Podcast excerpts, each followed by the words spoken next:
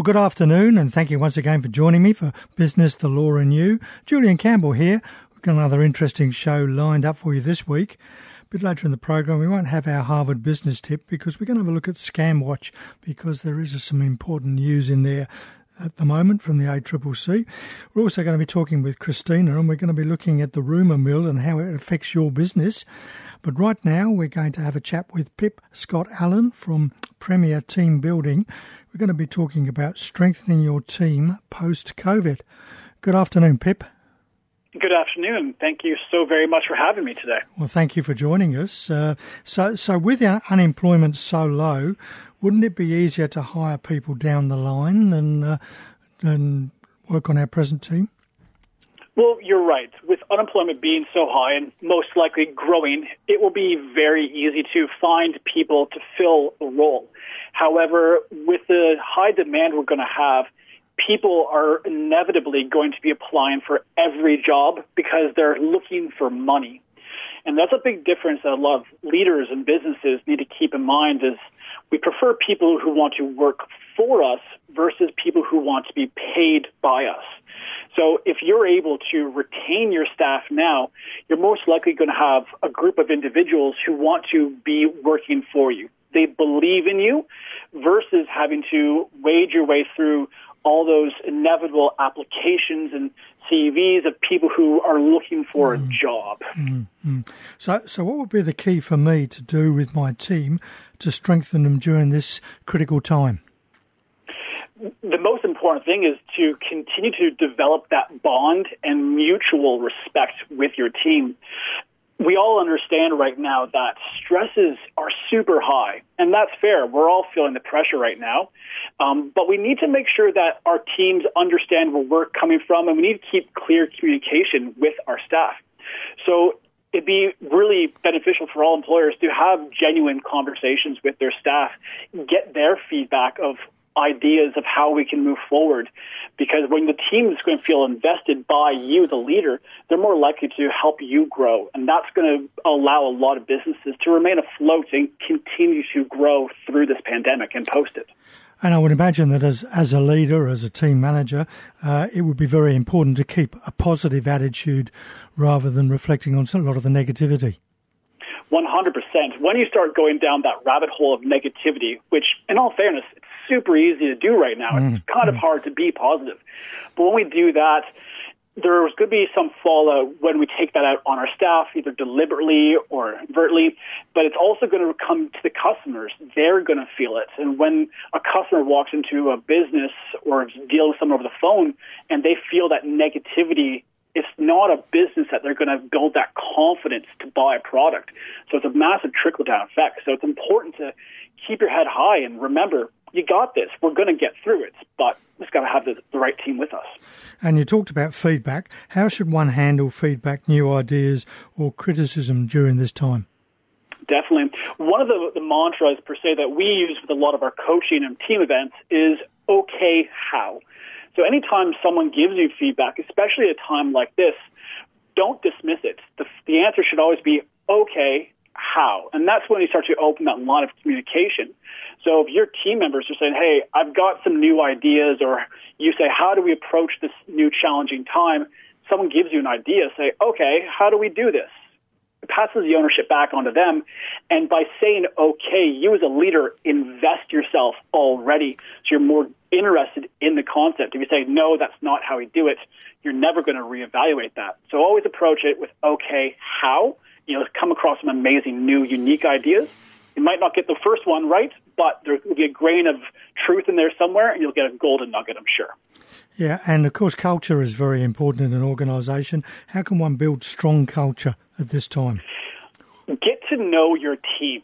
That's been one of my things I've been pushing a lot recently with clients and on social media is to learn who they are and who their support network is. Do they have a spouse, pets, children, hobbies? take a few minutes out of your day to get to know your team and build those connections. By doing that, you're spending time, and time is a value. So if you're willing to get to know your team, learn about their interests, their, their loved ones, they're going to feel valued, and it's going to really just paid dividends greatly for you moving forward. Another little thing I say is, you know, if you have team members working long days, send thank you cards home to their loved ones, to their children, say thank you for allowing your my your partner to spend more time at work. I can't do it without them, and thank you for your sacrifice. Little things like that is a great way to build culture because it shows you care and that you view your employees as more than just a cog in the machine. And a lot of businesses are really challenged at the moment financially. Money is tight.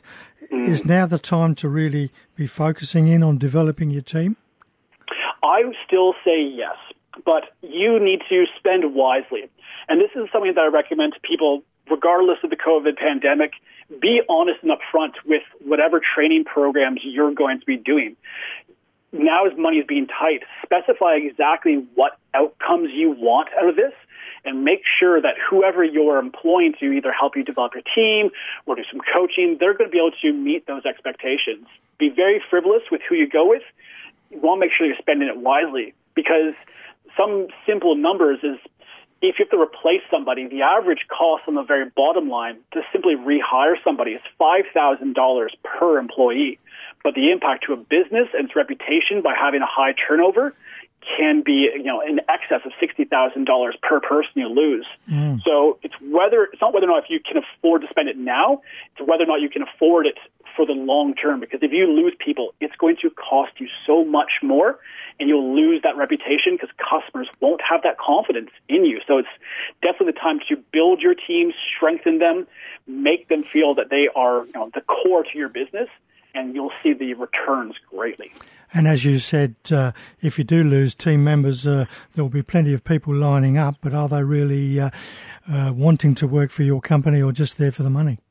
That's it's a needle in a haystack, and that's going to be a big problem that many mm-hmm. employers are going to have is wait, waiting through all those people who are you know applying for jobs. I know individuals who are applying for every single job they can on Seek and all those different platforms because they need money, need work, and yeah. that's a good big thing. Yeah, great. Well, thanks very much for your time, Pip. We'll have a chat with you another time. My pleasure. Thank you so much. Have a great day. You too. Bye bye. Bye. Pip Scott uh, Allen there with some little tips about uh, yeah, building our team, strengthening our team. And of course, it is very difficult times at the moment. And uh, I heard a comment from uh, someone the other day that said they didn't like going into work because everything was so negative. So it is important to uh, try and keep that positive atmosphere. And you're listening to Business, the Law and You on 2NURFM. It's coming up to 22 minutes past one. Time to have a chat with Christina. Good afternoon, Christina. Good afternoon, Julian. How are you? I'm very well. We're going to talk about that rumour mill and how it can affect our business today. yes, we are. So there's lots of, uh, you know, I guess it, going back on what we've discussed over the last couple of weeks, mindset. Um, and the rumour mill can really hurt that mindset. It can really pull us down into a negative negative place. Mm. Um, so we have to be very mindful that there are a lot of rumours going around now about cures, about long, you know, about about um, what people should be doing and what they shouldn't be doing, and there's people that have very divisive opinions. Um, we were talking earlier about, you know, that meme that says, um, you know, we'll, we will wear a seatbelt when we get in the car. We'll go through the the uh, the wire frame when we're at the airport. Ask me to wear a mask? No way. Yeah. What I would like to suggest is that if we are going to help businesses, small businesses in particular, we need to be very mindful of what we're doing and how we are responding. And it's almost like the arguments people come up with, you know, does climate change exist? Does it not exist? If we make changes um, and climate change isn't an issue, what harm does it do? If it does exist and we don't do anything, you know, then we're, we're creating more harm. The mm. same mentality, the same focus, the same mindset really needs to be put into play here because I'll just paint this scenario for you. Two people go to Sydney to get their hair cut because they've got had an appointment for a long time. Okay, they end up having lunch at a restaurant that turns out to be a COVID hotspot. They get contacted to go and have a test.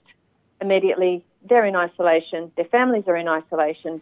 Both of them work in cafes if they happen to be COVID positive, how many more people do we affect? Luckily, this in, in a really good way, you know, COVID negative doesn't matter.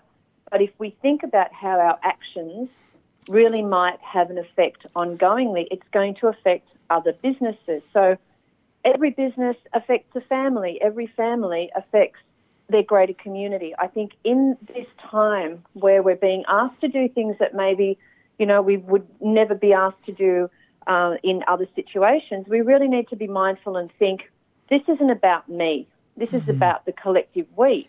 Uh, mm. and the same thing goes for the rumour mill. If we bring it back to the rumour mill, what advice are you listening to? Is it learned advice? Has it been tested? Has it been, um, you know, verified? Has it been? Is it science based?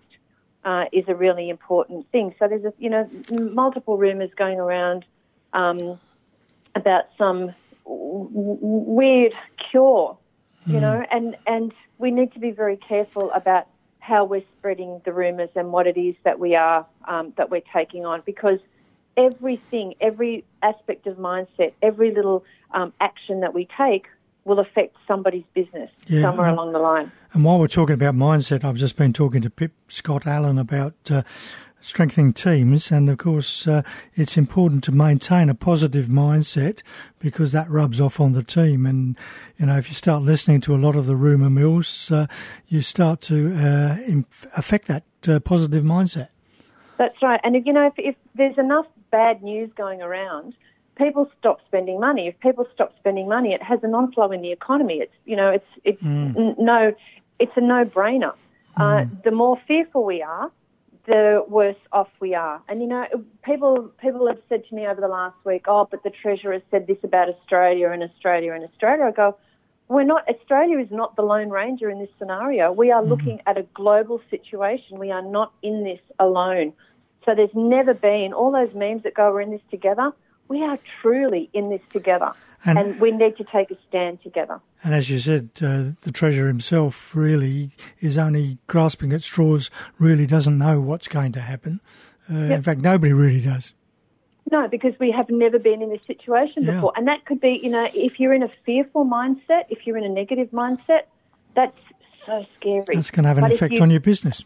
Well, that's right. But if you put yourself in a positive mindset, then you go, wow, there could be a lot of opportunities here. And sm- some small businesses and organisations have proven mm. there's lots of mm. opportunity um, in in like you know again we say we wouldn't wish this anywhere on anyone. Nobody would have intentionally entered this space. But since we're here, how do we best use it? How can we use it to our advantage? How can we expand our thinking? So if you want to be fearful, be fearful. The outcome is going to be one of fear. If you want to be hopeful and come up with new things, now's the time to do that. So let's look at some innovation next week, eh? Absolutely. We'll come back with some more stories about how people have innovated their way through this scenario. Have a great week. We'll talk to you next week. Thanks, Julian. Have a great week to you too. Thank you. Bye bye. Christina there with, yeah, there's a lot of rumours around at the moment and uh, there's a lot of information. How much of it is factual? We need to check that out. You're listening to Business, the Law and You on 2NURFM. It's 1.30 and instead of doing our Harvard Business Review tip, I thought today we would look at ScamWatch because uh, the ACCC uh, put out this ScamWatch this week, and I think it's pretty important. Government impersonation scams are on the rise. Australians are being urged to watch out for government impersonation scams, with over $1.26 million lost from more than 7,100 reports made to ScamWatch so far this year and in reality, those losses are likely to be far greater. There's been an increase in scams reported during tax time, such as text messages claiming to be from MyGov or from agencies claiming to help victims gain early access to their superannuation. Scammers are increasingly taking advantage of the financial difficulties and uncertainty generated from the COVID 19 pandemic to trick unsuspecting Australians according to the ACCC. We are seeing two main types of scams impersonating government departments, fake government threats, and phishing scams. Both of these scams can be quite convincing and can lead to significant financial losses or even identity theft. In a fake government threat scam, victims receive a robocall pretending to be from a government department such as the ATO or Department of Home Affairs. The scammer will claim something illegal, such as tax fraud or money laundering, has been committed in the victim's name, and they should dial number one to speak to an operator. The scammer then tries to scare people into handing over money and may threaten that they will be arrested if they refuse. Don't be pressured by a threatening caller and take your time to consider who you are dealing with. Government departments will never threaten you with immediate arrest or ask for payment by unusual methods such as gift cards, iTunes vouchers, or bank transfers. In a phishing scam, victims will receive an email or text message claiming to be from a government department such as Service Services Australia, requesting personal details to confirm their eligibility for a government payment or because the person may have been exposed to COVID 19. The emails will, uh, will include uh, links requesting personal details. And of course, the thing we've mentioned many times don't click on any hyperlinked texts or emails to reach a government website. Always type the address into the browser yourself. If you're not sure whether a call is legitimate, hang up and call the relevant organisation directly. So there's some very important things because uh, $1.26 million lost in the last few months is quite staggering. Well, thank you for being with me for the last half hour. I hope you've enjoyed the program. We've looked at the importance of strengthening your team and the uh, also the importance of uh, not getting uh, caught up with those rumours. In a moment, Jane Klein will be back with you with more of your easy listening favourites. Next week, we're going to visit the world of tax again with Chartered Accountant Tony Vidray. We'll have our Minute on Innovation with Christina and some more business and legal news and views that might affect your business. I'd love your company again for Business, the Law and You at the same time next week. Until then, have an exciting and prosperous week. And as Tony Robbins once said, identify your problems, but give your power and energy to the solution. Thanks for listening to this podcast from 2NURFM at the University of Newcastle.